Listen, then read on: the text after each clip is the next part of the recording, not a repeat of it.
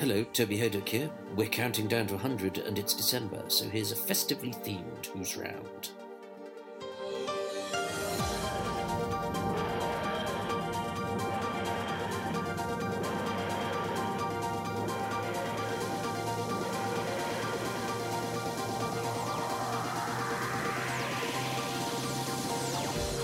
This is, this is, I've travelled far and wide to do this podcast, and uh, I'm now at the flat of somebody who lives about nine minutes' walk from where I do. So, uh, but by a, a glorious coincidence, I've been introduced to somebody who's worked uh, on a very special uh, assignment on Doctor Who. So I'm going to ask him who he is and why I'm talking to him about Doctor Who.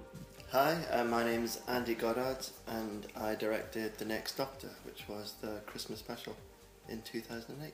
But that had come, hadn't it, from your involvement with, with Torchwood? And I remember actually, re- I read your name on the credits um, because the opening of your first episode of Torchwood is extraordinarily striking when you've got an abandoned car, well, no, a, a broken down car. You've got that song, "What's that coming over the hill? Is it a monster?" And it's and it's that old um, story about the banging on the top of the car that you used to tell at school at night or whatever. So that was that was quite a calling card. Your first episode of Torchwood, Countryside. It was brilliant. It was one of the best things, you know, sort of career-wise doing Torchwood. It was sort of turning a corner, really. Um, it's interesting because I did about two years on Torchwood, um, which kind of led to, to the Doctor Who gig. And I remember Julie Gardner, the exec on Doctor Who, pulling me out of the edit. And I'd pitched for a Doctor Who, having done about four episodes of Torchwood. And um, she sort of said there were no more spots left, but there was the Christmas special, you know, saying it like it was the wooden spoon or something. I was like, what? No, you know, I was like, bite your hand off. So that's why I got it. And um, she wouldn't tell me anything, just four words. She said, Cybermen in the snow. That was all she would say. Um, which just bells and whistles went off in my head, and I was really excited. Um, and yeah, it all came from Torchwood. And I think the difference between Torchwood and Doctor Who is obviously it's got an older demographic, slightly older demographic. It was a kind of, we always sort of compared it to like the Beatles and the Stones, and Torchwood was very much the Stones. It was more of a, I think for a director, there was a sense of, from my experience anyway, it was more of a kind of lab test to kind of try things out. Um, was more sort of elbow room to kind of um, experiment, I guess, and explore. And it uh, and because it was like a gang show, you know, Doctor Who was more of a, a star vehicle with David. I mean, obviously there's John Barrowman, but it was like an ensemble kind of gang show element to it, and I think that led to its kind of central dynamic, and it did have this kind of zesty, youthful, kind of energy to it. Um, and it was there was something about Torchwood that felt like the run to the letter. It was like the kind of the wayward kid brother compared to, to Doctor Who. Um, and when you when, when you cross over into Doctor Who, you, you can very much feel that demarcation. They're very different shows to work on, you know, in, in brilliant ways. Um, but yeah, it was a calling card, and I think what was great about, I think it was Chris Chibnall who, who wrote uh, a lot of the Torchwoods. The idea behind it, I think, was you have all those kind of, not cliches, but kind of hallmarks of horror, you know, like the Hills Have Eyes, or, you know, like the, the Cabin in the Woods, um, like what you're referring to, you know, the, the knocking on the car roof, that kind of urban, a lot of urban myths, uh, uh, which have been, exp- there's always those kind of benchmark films like Texas Chainsaw or The Hills Have Eyes, which a lot of sort of the younger generation may not have seen. So it was almost like we were doing riffs on those kind of things for a generation who perhaps hadn't seen those movies, you know. So it was it was a way of sort of doffing your cap, a little bit of homage, but trying to do something um, original where possible. Uh, and it was great. It was great to do horror on television, you know. Yeah, and you've got. I mean, you've got the. You know, we a lot of the people listening to this come from you know watching Doctor Who back in the day as it was, which was multi-camera set up in a studio. You know, countryside is by its very nature set. You're suddenly you're prey to the elements, and it's much more of a. Television seems to get outdoors a lot more now than it did back in the day, and that must Yeah. bring with it its own problems. It did. I mean, I, I love that episode purely for that reason because I do prefer shooting on location to studio. Um, and I really gravitated towards that story when I read it because I thought, great, we're, we're getting out. We're getting out of not just the studio, but I mean, Cardiff was great to shoot in, but it was just the idea of a whole new canvas that had been explored in the show, just getting out into the wilds of Wales. Um, I remember this, yeah, it was really, I can't remember when we shot it, I think it was early in the year. I mean, it was really cold, really windy. I mean, there's a lot of, if you look really closely, there's a lot, don't look too closely at um, Toshiko's hair in the wind. I just remember that being continuity nightmare to cut. Um, but I think, I think that episode works primarily. I, th- I think it was a great script. It was fun to do, but also, I think the two things that really made it for me: one, Owen Teale's performance uh, as the, the main antagonist, and the locations. I think, and we actually the main sort of um, that kind of ghost town that we sort of filmed up in the Welsh Hills. It was um, it was in the Brecon Beacons we shot it, and it was um, I think it's like an old kind of the Scottish word is like a bothy, but it, it was I don't know what they call it in Wales, but it was like a kind of really basic, basic kind of hostel for mountaineers and backpackers. That was it was just like a hollowed shell of like a row of houses. I think they may have been. I'm not sure they've been miners' cottages way back in the day, but they they've been something back in the day. But it's just like a husk of a building, and it is. It was just great. It was just, um, you know, obviously using a lot of natural light when we filmed, uh, a lot of steady cam.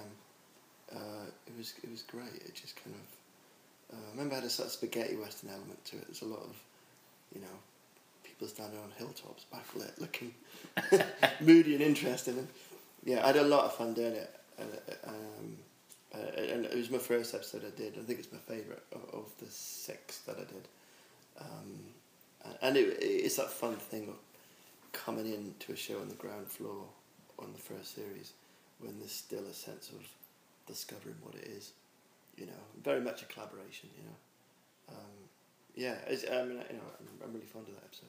Well, something you said early on that, that, that, chimed with me because as an actor, one always feels slightly powerless, and you think of directors because the directors call the shots of being the person that's in charge because you generally have a say so on everything, and yet you say you had to pitch for the job. So tell me about that because you, you never think about that from sort of my side of, of the fences. Of course, you have to go out there and get work. So how how how do you pitch for, for, for an episode, and how do you get yourself in that, that position? Um, well, I have an agent.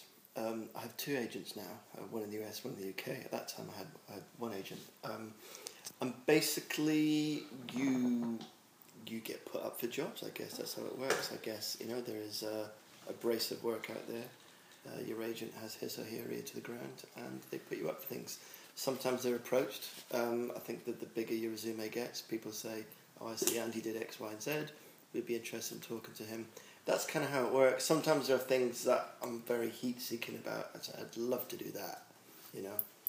Um, you know, Peter Capaldi as the new Doctor being a good example. You know, mm. probably one of many who's jostling the queue who would love a shot at that. Um, but yeah, I mean, it, it would be impossible without an agent, just the way the industry works. You know, I mean, it's it's it's very rare that you would just get offered something. There's normally mm-hmm. a conversation that takes place at some point. So what do you do? You you say, well, I would shoot this like this. I would use a lot of Steadicam, or I would, you know. Yeah, I remember. I remember now. It's all coming. It's all coming back to me. I was working on Wire in the Blood, uh, Robson Green, uh, and the, I was in Newcastle. I was in a hotel in Newcastle, and I remember I was reading what became the very first Torchwood script, the, the pilot episode. Um, I remember reading that. So, like at the time of the interview, I wouldn't have read Countryside. It Perhaps hadn't even been written. You know, so um, um, yeah. That normally you they, they talk about what you've done, and they, I suppose, with with television, I think there's probably a sort of um, uh, uh, the, the view of a director. I think to a lot of people is like some kind of auteur. I think that may be true in film but it, it's not true in television. I think television um, doesn't work like that. Television, um, you know, it's much more collaboration. I think there is a central vision at work. I think that vision is prim- primarily the showrunner, writer, you know, um, a Russell T Davies, a Chris Chibnall, you know, a Paul Abbott or a Julian Fellowes, whoever that person is. I think that's the voice, that's the vision uh, I suppose there's a difference between you're sort of facilitating that vision and everyone is working towards that vision. I suppose there's a difference between sort of catering to an existing audience rather than creating one yourself. You you if that makes sense. It's um. But that said, you are the person who, on the day, decides where the camera goes, and mm-hmm. you know, and yet even then, you know, I, I do enjoy working as a team, and I think if you're a bit of a Napoleon and the more dictatorial you are, I think the less you get out of people. And I think I tend to have more of an open door policy. And I think, you know, you're surrounded by so many, so many talented people.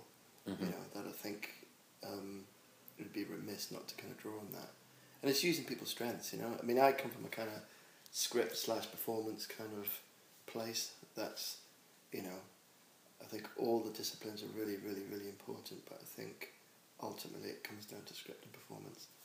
Um, and so I rely on people who may be more, you know, um, technical than myself, you know. Um, and I enjoy that process. I enjoy the sort of the team spirit, and I enjoy the sort of there's like a social side of everybody working together towards one common goal. And then you have the edit, which is a much more sort of lonely affair of Mm. two men in a darkened room, usually in Soho um, or Cardiff, Cardiff in a Portakabin. Um, but yeah, it's uh, you. It's more yeah. You sort of pitch for. I suppose you you, you do sometimes pitch. Uh, you you you describe the way you work and the way you like to work. You're often asked about the kind of television you watch. You're kind of asked about well, what the last two or three great things you've seen, whether it's film or television. Um, it's ultimately it sounds a cliche, but it does boil down to. Um, obviously, experience has a lot to do with it, but it just boils down to how you get on with people, Mhm. and it's just you know you just have to gel, and you know the you're working on something that's much bigger than you, and you've just got to be part of that wonderful machine. You know, and you're playing a very, very, very key role in it, um, but you have to be part of that family. Soon as you say you can't come from script and performance, so what's what's your what was your background that led you to television? My background was um, I'm an art school dropout basically. I always knew what I'd really, really, really wanted to do, but maybe it's just that kind of that British disease of never kind of admitting what you really want to do. Of saying I want to be a director sounds quite lofty, and how on earth do you go about it? But um, I went to film school. I studied at Napier between '92 and '96. There was just a Scotland was just sort of hot at that time. There was a spotlight on Scotland. Uh, there's a scheme called Tartan Shorts, of course. The very first one being Franz Kafka's It's a Wonderful Life, directed by Peter Capaldi. Whatever happened to him? uh, and that won an Oscar. Um, so there was that film scheme, and then a couple of tiers below it, there was a scheme called Prime Cuts, which only ran for a couple of years. It's now sadly defunct. There's a big thing in the papers at that time about girl gangs. That was a big thing in Scotland at that time, sort of Glasgow and small town Scotland. And I wrote a, a script, like a kind of battle of the sexes story between girls and boys. Um, and basically, I sent it into this scheme, Prime Cuts, uh, got shortlisted. Um, long story short, it made the final five or six. I had to go for an interview. Um, they wanted to make it, but they didn't want me to direct it because I hadn't directed anything. But they liked the script, and um, I had to really. I remember I had to really sort of campaign for that. It was called Little Sisters. Was funded by Scottish Screen, um, and we filmed it in a little town called Port Seton, which is just outside um, Edinburgh, little coastal town. Um, shot on 16 mil. It's a raggedy, rough around the edges, short. Um, but I got nominated for a BAFTA, and it was really it was one of those kind of first time sort of luck kind of stories. It, it went all the way. I got nominated for a BAFTA. I was working in a sandwich shop at the time, and I had to get I had to ask for the day off.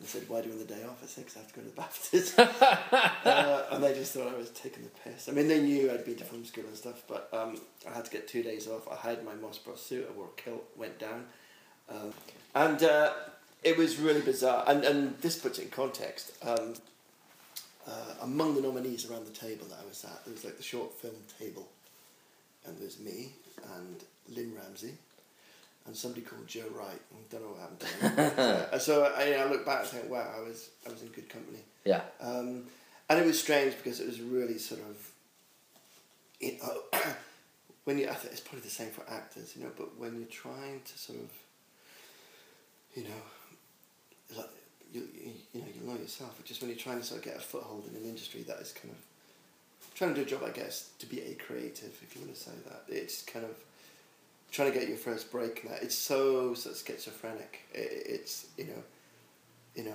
on the Monday I was mixing up big tubs of tuna mayonnaise and, and working in the sandwich shop. You know, on the Tuesday evening, I was in the queue to the toilets with, you know, Kevin Spacey, Hugh Grant, Stephen Fry, you know, Julia Roberts was swanning about, and it was just really sort of.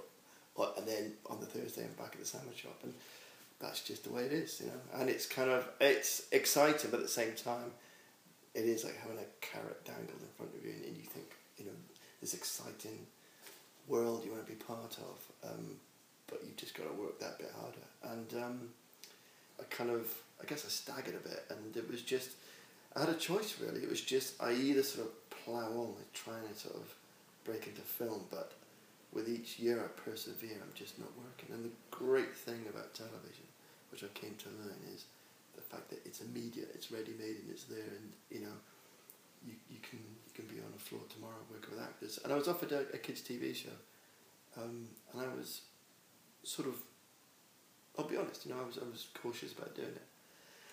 But um, I eventually learned that any, I would say this to anyone who's wanting to go in, into directing, any situation where you've got a group of actors and a camera can never be a bad experience. You know, you're going to learn something from it.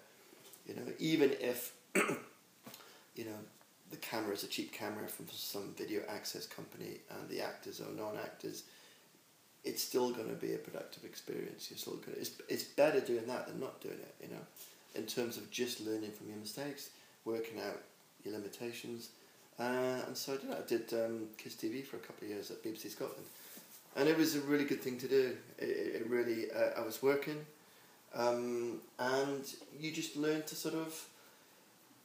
It taught you not to be so precious about things, and it taught you to problem solve quickly on the floor.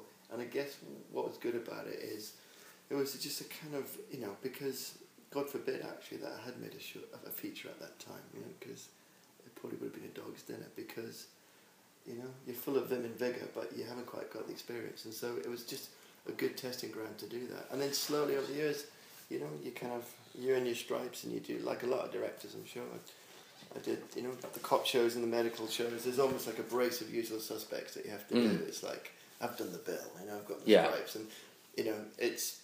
And I think if you can do those shows, people know that you can work under the pressures of television. And there are certain shows that have a reputation, you know, for being, you know, um, having really really tight schedules, and, and, and you know, directors really have to really work hard and fast and cut their cloth. And so I guess so I guess you really you go through those shows, and then you get to a point where you, you know you're fortunate enough to maybe do stuff that is a little bit more bespoke, is a little bit more visual, has sort of where you can do more sort of cinematic flourishes, and uh, you know you, you get a little bit more elbow room to, to leave your fingerprints on it.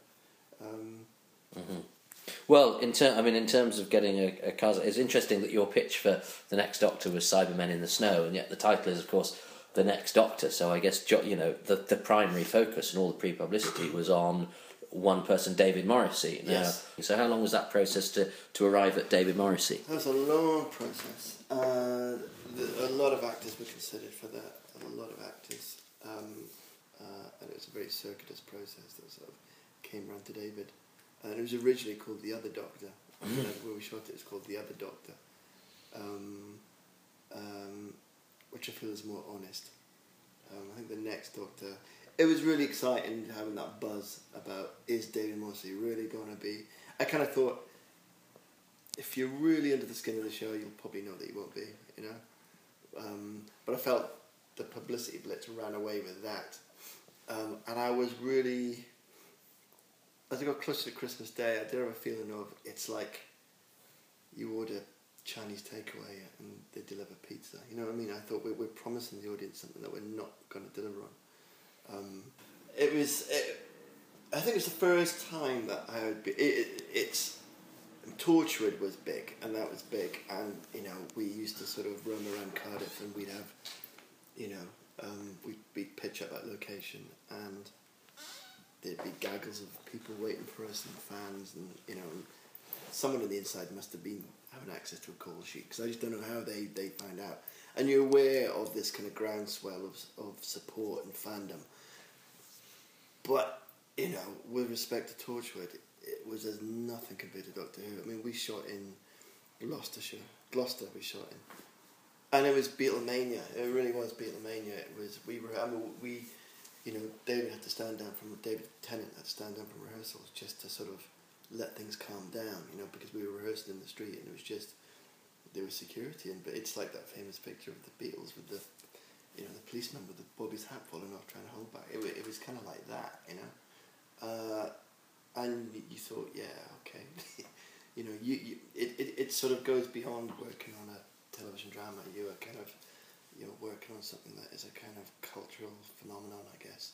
You know, you're like something that is really surfing the zeitgeist at that time, and it's just normally like you're working within your bubble, be it a studio or a very contained location, but here it was very kind of exposed.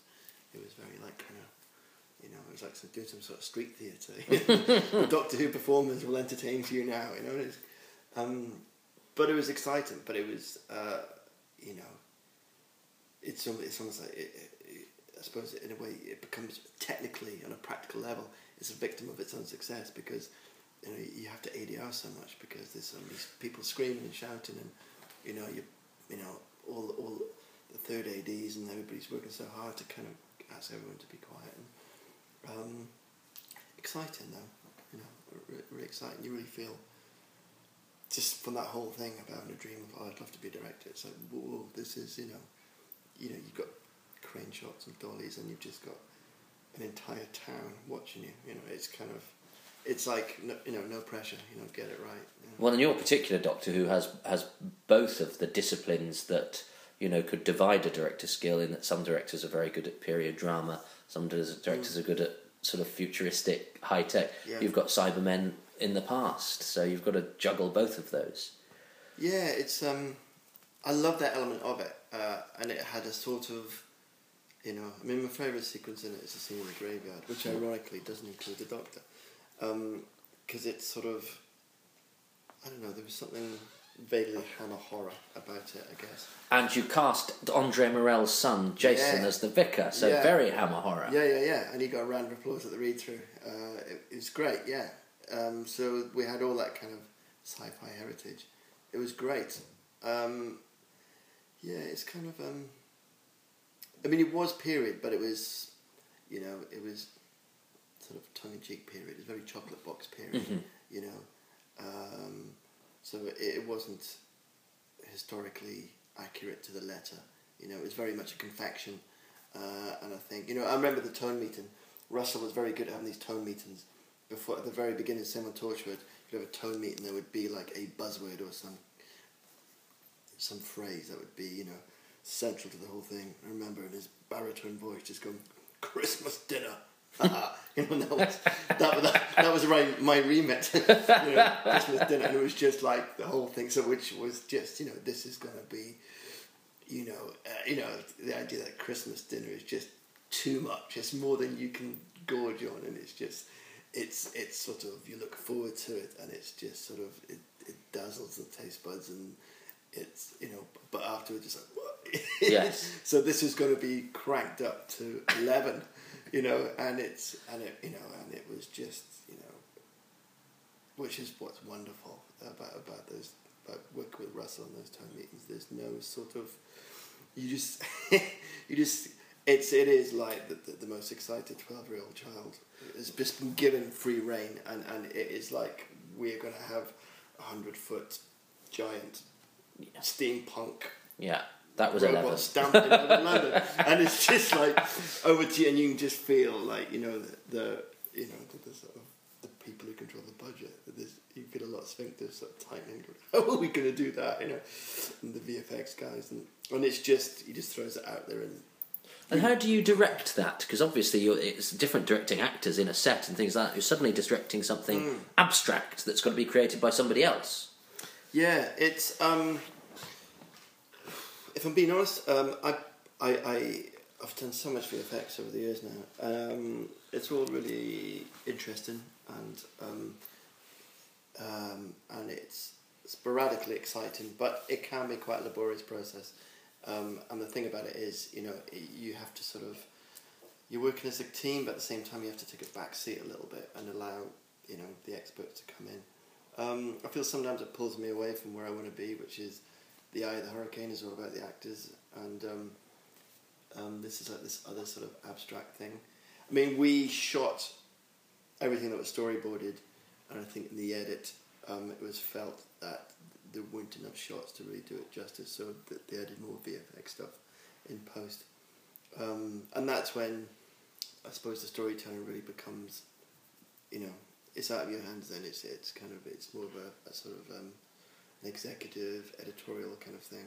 Um, uh, but I think with those things, it's often the sound design that sells it. You know. Um, and with that, I mean, you had entire shots that were completely fabricated. There was Mm. barely any sort of real. You know, we shot plates for a lot of the stuff.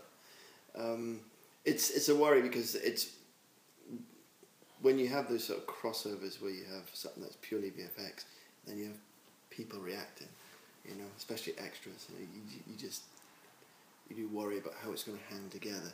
You Yeah. know, it's that classic, like in those Johnny Weissmuller Tarzans where they point and there's some National Geographic footage of a, of a rhino. Yeah. You know, and the pattern of the picture is so different and it's just kind of, uh, so there's always that sort of fear. It's, uh, yeah, it's just marrying the two elements.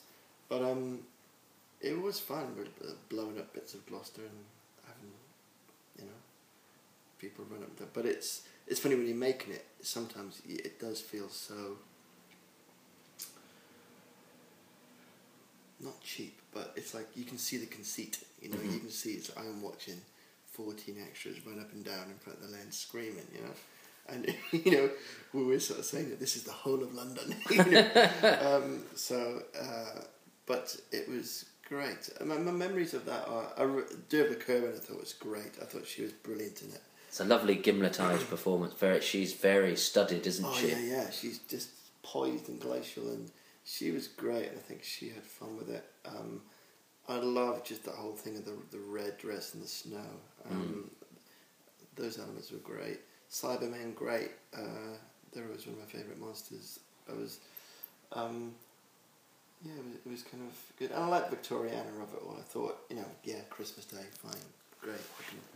You know, um, but it was, you know, the thing that I remember being said to me at the time, which sums up the whole Doctor Who, which actually sums up for me the sort of, um, it's a very first world problem to have, but it's, I think, you know, you get so involved in something that you get quite territorial about it when you're directing. You, you know, it's, you want a sense of ownership on it, and, you know, it's, but you got to remember, it's kind of, someone said to me, they said, um, what you got to remember is um, it's Russell's train set, but he's just letting you play with it for the day, you know. and it's and you got to remember, and that's true actually. and It's you've got to kind of learn, you know, your limitations, I guess, and and sort of learn, um, you know, just be aware of the audience and the demographic. I'll give you an example. I mean, in in in the in the scene. Um, Andre Morelli you talked about, he he fell to his knees before he was killed by the Cybermen, um, and he um, he crossed himself before he died, which I thought was great. Um, but we were advised not to do it because it was seen it could be seen as blasphemous and it's a family audi- audience and all that kind of stuff. And so it's just things like that you just have to sort of um, be aware of and think about. And um, it's it's funny. It's it's you know it's all about. I suppose you get so involved in it. It's like who's you know you. It's like everyone has their own take on the Doctor, I guess. And, and you Mhm. know, and I grew up with Jon Pertwee, and then Tom Baker, and so I guess I, you know it, there's a tendency to sort of push to the darkness a bit if you can, you know, um, and it's just you just have to balance that, you know. And I, I suppose I've just always been reminded, this is Christmas Day. This is, you know, X number of million people are going to watch this on Christmas Day. Many of them will be children, um, and it's it's it's you have a responsibility, and I think you have to you know, you have to sort of put your own tastes and your own ego at the door, and you have to sort of. What's great, the challenge is to sort of, sort of leave your fingerprints on it, but at the same time, you're acknowledging, you know, everything has its own audience, everything has its own sort of end destination, and, and this, the end destination was, you know, Christmas Day, early evening. Um, yes, be gothic and dark, but within those boundaries, you know, which is harder because actually it's easier. Just it's not that difficult to, you know, you know, anyone can do violence really. Mm. It's, it's but, but it's how you how, how can you infer something, um, without making everyone press reach for the off off switch. You know. Especially because I guess there's a reason the Wizard of Oz is on every Christmas and The Exorcist isn't. Yes. Well, look, I've I exceeded my time as I always do. So I, I, I just um, you've you've obviously the, the, the you've you've now got a, a, a US agent. You've directed tons of Downton Abbey, which is one of the biggest hits on television. So um, I guess the question is, if you're pitching for your next job and you're pitching to me, you know, what sort of television do you watch? What sort of television have you admired, and what sort of television would you like to be sort of pitching for or doing? Um, oh, I, just love any any drama, film or television, where there is just um, just a, a fantastic chemistry between two or more character, characters. Life on Mars being a great example. Breaking Bad being another one. Um, things I've watched recently, I enjoyed Hannibal. Um, the whole sort of reboot, the whole Hannibal Lecter thing, which on paper you think, well, that should never work, but I think they did some very interesting things with production design. Um, uh, you know, and I thought they did some stylish new things. Uh, I enjoy shows like Nurse Jackie. Um, I always keep an eye on shows I've worked on. You know, it's kind of it's like sort of it's like the children you left behind. You know, it's kind of I always keep an eye on you know the odd eye on Downton and and, and, and, and Doctor Who as well. And it's kind of it's funny you sort of you dip in and out. You know, you kind of um, I suppose some shows you're more sort of and Torchwood as well. It was interesting seeing where that went. Um, yeah, I think sort of uh, you know actor based shows. Um, I, I, I, I, I am sort of trying to sort of wean myself a little bit away from the too many VFX heavy shows. Um, that said, I'd be happy to have a trip to the TARDIS with Peter Capaldi. So, you know, but I think just good drama is good drama ultimately. You know, just uh, and I think um, you know, I mean, the recent Day of the Doctor is a fine example. I just think it was just a wonder, wonderful celebration of old and new, and I just think that triangle of Matt Smith, David Tennant, and John Hurt, you know, that's what made it. I think everything else was gravy. I just think, you know, just the three of them in a room, you know, I could watch it for hours, you know, and I just think that's that's what kind of makes me respond as, as a viewer, you know, but also as a director. I think, wow, that would have been great working with those three guys. Just you know, um, yeah, good writing, solid acting. Um, that's what it's all about. The rest is window dressing. It is indeed. It is indeed. Well, look, thank you very much for your time. You've, you've given your time for a, for a cappuccino. That's all right. Uh, so, uh, and the listeners haven't paid for this. So, what's the charity that you would like them to donate to? Um, I would like to donate to Christie's.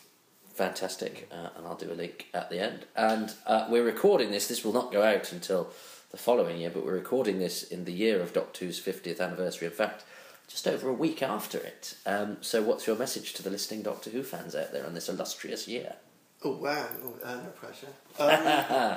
Um, uh, oh, my message is. Oh, you've got me now. Um, I don't know. Can I leave an anecdote? My Yeah. Favorite, my favourite anecdote from uh, working on the next Doctor. Uh, David Morrissey walked into the TARDIS for the very first time, and was at the controls.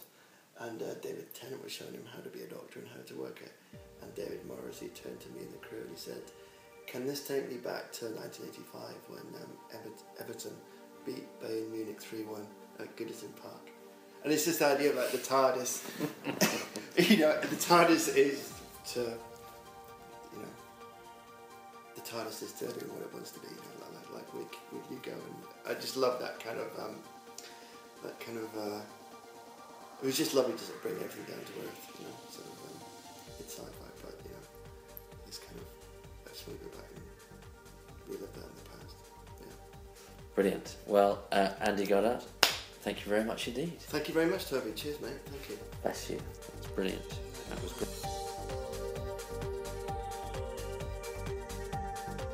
And his charity is Christie's, not the auction house. It's a rather wonderful hospital in Manchester, and their website is www.christie, C H R I S T I E dot NHS dot UK. That's christie.nhs.uk. Please give whatever you can.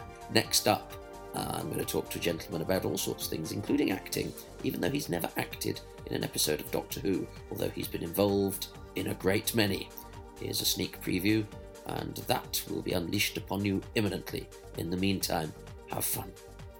The end of the season, uh, I had Christmas off, and then um, I was offered a stage manager job at Bolton, which was near Liverpool. So I thought I'd go back and whatnot. I'm waiting for the BBC. And again, I said, no, going to back. I've just done a season where I played 21 out of 26 dates and being stage director. This time I don't want to play. And, and they said, no, no, no, you won't be called upon to do that. Um, so I think then I played 22 after 23 weeks, um, as well as being stage manager. Anyway, it was good fun. Um, Bolton was a nice place.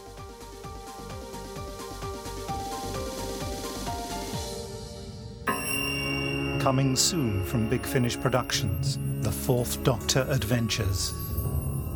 Mannering Caversham was, without doubt, the greatest lanternist of the Golden Age. He was also the only supernaturalist who was never exposed as a fraud or a trickster. Caversham conjured forth the demon he claimed had been pursuing him for years. Not a trick, but an actual demon. Hello? I bet you're not expecting us. Are you members of the Caversham Society? He is a shaman. A showman, a lanternist, I'd say, from this rather splendid equipment. Mr. Holman is the most respected and admired lanternist in the business.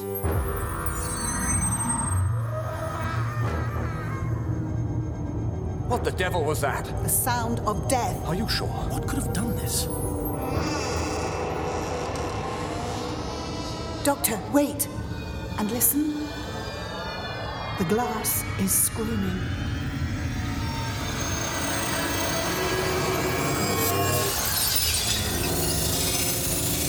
Doctor Who The Darkness of Glass. I'm afraid you're rather stuck with us.